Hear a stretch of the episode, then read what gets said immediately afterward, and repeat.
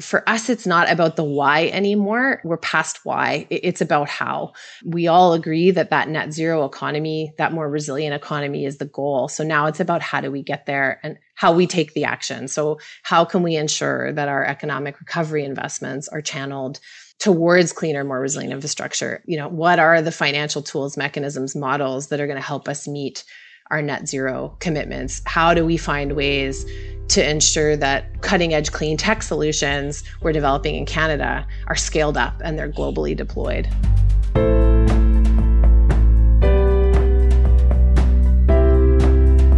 Welcome to Sustainability Leaders.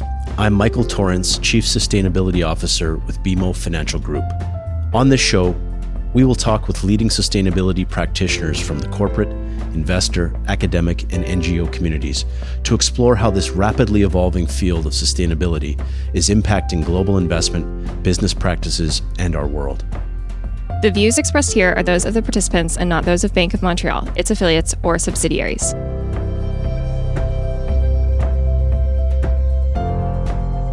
Hi, I'm Jonathan Hackett, Managing Director and Head of Sustainable Finance for BMO.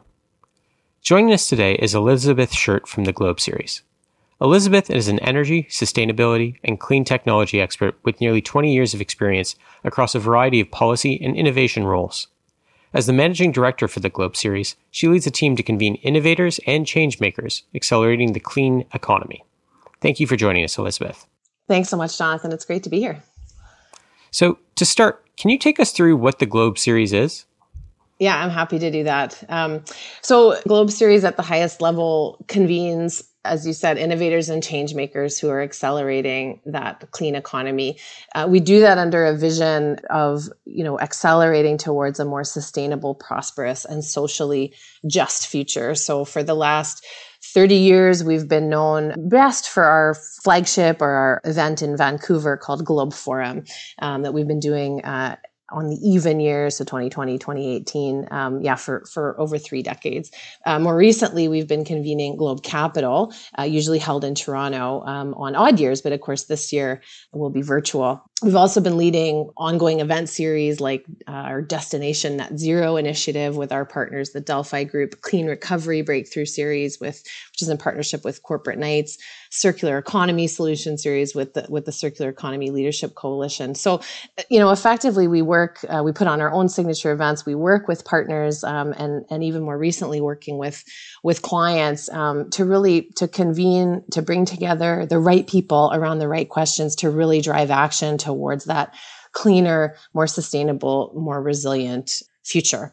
And, and I should say we're part of a group of organizations um, working towards that same vision that I mentioned. And, and each organization really brings something different to the table. So other members of the group are, are the Delphi Group, which is a, a leading sustainability consulting firm, uh, Leading Change Canada, which is a youth-oriented uh, not-for-profit that really brings together the sustainability leaders of, of the future, the next generation um, the Excel Partnership, which is a learning partnership network for senior leaders in sustainability in corporate Canada. And most recently, the Canadian Business for Social Responsibility, or CBSR, is, is now part of our group of, of organizations working together. So it's a pretty powerful um, group of companies that, uh, that I get a chance to, to work with um, to drive towards that vision. Interesting. And and you joined from Emissions Reduction Alberta just over a year ago, uh, and that was just as the pandemic was really redefining what convening meant. How has Globe pivoted over the last year to respond to that? Yeah, thanks, Jonathan. It's a great question because it it has been um, it's been a pretty interesting last ten months or so. I did accept that role of managing director, you know, j- just before pandemic.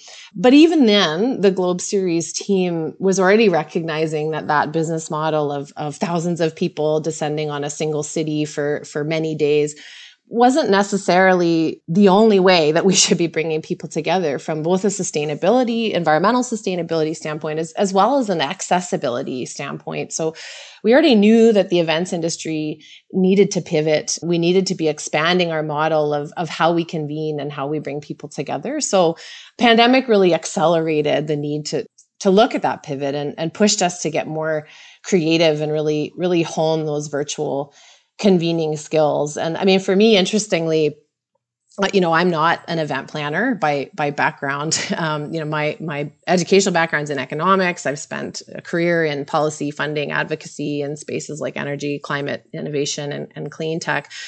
But as you mentioned in my, my previous role at ERA and and prior to that, working with the government of Alberta, um, I, I played a strong role in in mapping out sort of strategic direction, funding priorities for ERA, and then with the government, I had the opportunity to work on Alberta's climate leadership plan, and so it's sort of been a theme throughout my career that notion of bringing people together to drive action to identify solutions. So joining the globe team and having that opportunity to really reimagine how we're doing that has been pretty cool yeah, and and you touched on this earlier, but you know the key challenges that the Globe series is aiming to solve. You know, what are those exactly?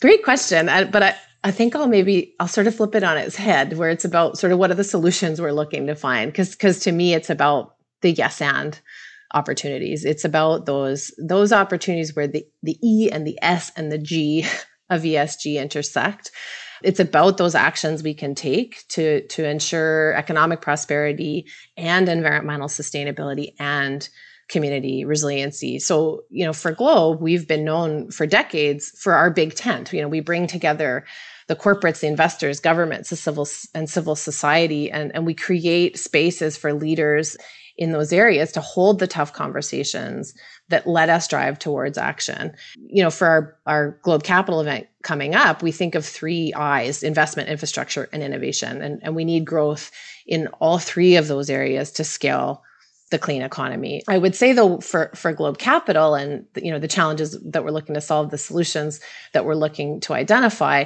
for us it's not about the why anymore. We're past why. It's about how.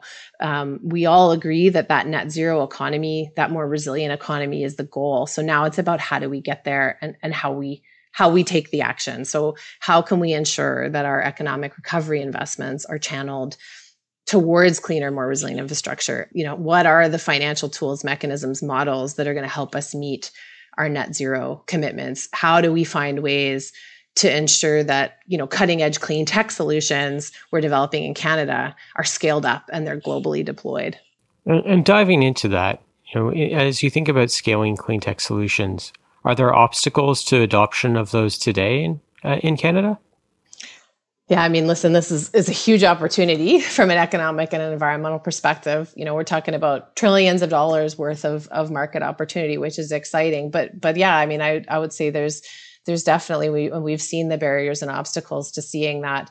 You know, it isn't just about sort of the how do I get my idea off, you know, from from the from the lab bench, you know, and and give it a try, pilot in the real world. It's about that. How do we scale? How do we adopt? How do we see that massive deployment. And, and so for Globe, our deliberate work on, on scaling clean technology, when we really started to lean in, was back at Globe Capital in 2019, and, and we held our inaugural um, Scaling Clean Tech in Canada workshop in that in that area. Since then, we've we've seen a lot more financing tools emerge. We see scaling and growth funds, we see public offerings for clean tech ventures, we see new commercial bank mechanisms coming into play. But the key piece of the puzzle that continues to prove challenging is that market adoption piece. And I'll never forget the words one of our speakers that we had a, a scaling clean tech in Canada advance workshop at globe 2020 and globe advance is a is a theme that we're running you know we ran at forum and we'll run again at capital which is really about digging in workshop style to advance action and outcomes so Globe 2020, we had a Scaling Clean Tech in Canada advanced session. And, and Jonathan Rhone, who's a, a well-known clean tech entrepreneurial veteran, told, told, you know, the over 100 people we had in this workshop that customers are more important than investors. Point being that securing those buyers not only guarantees returns for investors, but it, it helps to ensure that the environmental and the economic potential of that clean innovation is made real so we're continuing on this journey at Globe Capital. We'll, we'll host the next installment of the Scaling Clean Tech in Canada series through an advanced workshop that'll really dig into the barriers um, in the Canadian buyer market. So how do we drive adoption in that way? And those buyers, I assume, are primarily corporates. Um, how do you think about the role for corporates and, and other partners to accelerate clean tech adoption? Yeah, it's it's one of the questions we'll we'll look to unpack at, at the session, of course. But I mean, on the one hand, I think you know we need to see a shift in corporate risk appetites. You know, we need to see we need to see more first triers and first buyers of clean tech innovation. We need to see innovation procurement processes that are accessible to to the innovators. On the flip side, a technology solution that that doesn't solve an industry problem isn't a solution, right? So innovators need to be ensuring that they're the clean tech solutions they're advancing are meeting a market need or, or solving a problem. So, you know, I think of initiatives like the Clean Resource Innovation Network, CRIN, organizations like the Natural Gas Innovation, and, and of course, my, my former employer, Emissions Reduction Alberta. They, these are a few examples of, of models that are working to, to overcome these barriers. So, you know, helping to define challenges industries need to solve so, so that we can work to identify the solutions and then working to de-risk those innovations through um, through funding or other means so that those solutions are uh, you know become they're tested and they're and they're cost competitive and you, you touched on this earlier, but the question of how we balance needing to solve these environmental challenges with the impact on society and the concept of a just transition. This is something you said Globe was working on. How do you see that fitting in with the imperative of, you know, rapidly scaling those clean tech solutions?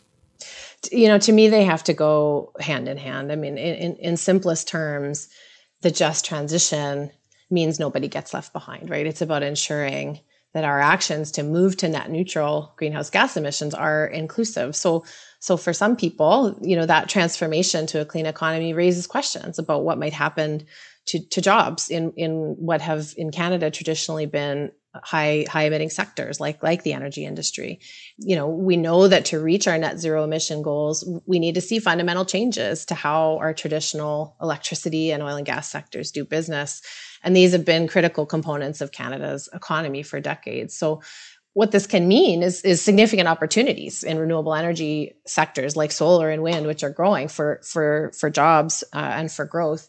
It also means, you know, from a clean tech perspective, we need to look at opportunities to shift traditional skill sets in our energy sectors towards clean tech opportunities you know so we don't see this talent fall through the cracks. And but that can be in opportunities like carbon capture storage and utilization advancement of a of a hydrogen economy. So i think like i say they they really have to go hand in hand. Um, on the other hand women and people of color indigenous peoples you know there are there are groups in canada that that will and around the world that will be disproportionately affected by the impacts of climate change as a result of where they live and, and other factors and these same demographics are also currently underemployed in in energy sector and, and some of the traditional sectors that have made up Canada's economy. So, you know, the just transition has potential to to empower and enrich, you know, some of these historically underprivileged communities. So it's about, you know, how do we ensure, in fact, not just that nobody's left behind, but that that we, you know, these that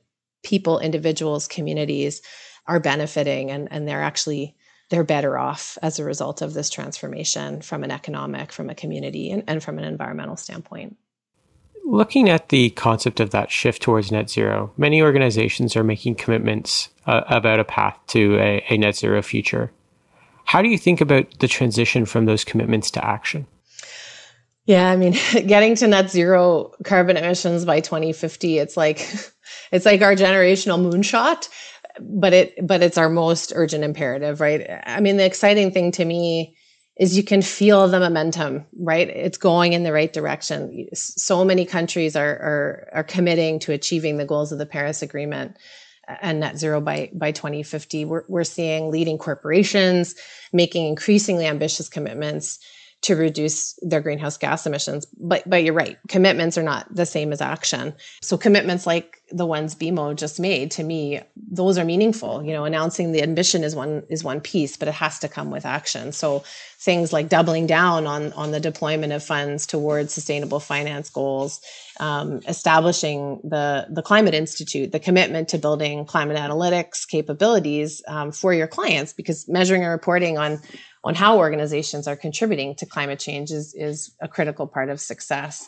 You know, we're seeing calls to action and actions being taken by leaders like like Larry Fink and, and BlackRock, you know, calling on corporations globally to to take action and to demonstrate and to measure what they're doing. You know, that said, the COVID crisis has given us a window into what what climate crisis can look like. And, and I feel like if there's one lesson we need to take away, it's that no one organization or government or initiative can go it alone. So, I mean, it, it sounds trite, but collaboration and working together is going to be critical to success. You know, whether we're talking about scaling clean technology, ensuring our most vulnerable populations are protected from the impacts of climate, or or the tough policy choices or, or innovative financing tools that we're going to need to move forward on on pathways to net zero. So, what excites me about being with Globe and the role that Globe can play is we can bring together that diversity of players that need to be involved in turning commitment into action. You know, that big tent that I talked about earlier is exactly what we need. You know, we can hold those tough conversations that are going to depolarize and depoliticize and, you know, get away from rhetoric and move towards, you know, the real outcomes and the action that we need. Thank you, Elizabeth. I, I, think it's really encouraging to know that you and Globe are pushing on this and creating a forum to bring people together to have these discussions. Thanks, Jonathan. Uh, thanks for having me. And and of course, you know, in that regard, we're we're pleased to offer listeners of the show a, a discount on Globe Capital passes. So you can go to capital.globeseries.com and use the code BMO10. That's B M O 10 in capital letters uh, for a 10% discount. Um, and I'll also just throw out there that if, if um, listeners want to know more about Globe and, and about Globe Capital, you can follow me on Twitter. I'm at Elizabeth Shirt, and I'm also on LinkedIn under Elizabeth Shirt. And I hope we see everybody at Globe Capital. Fantastic, Elizabeth. Looking forward to it. Thanks so much.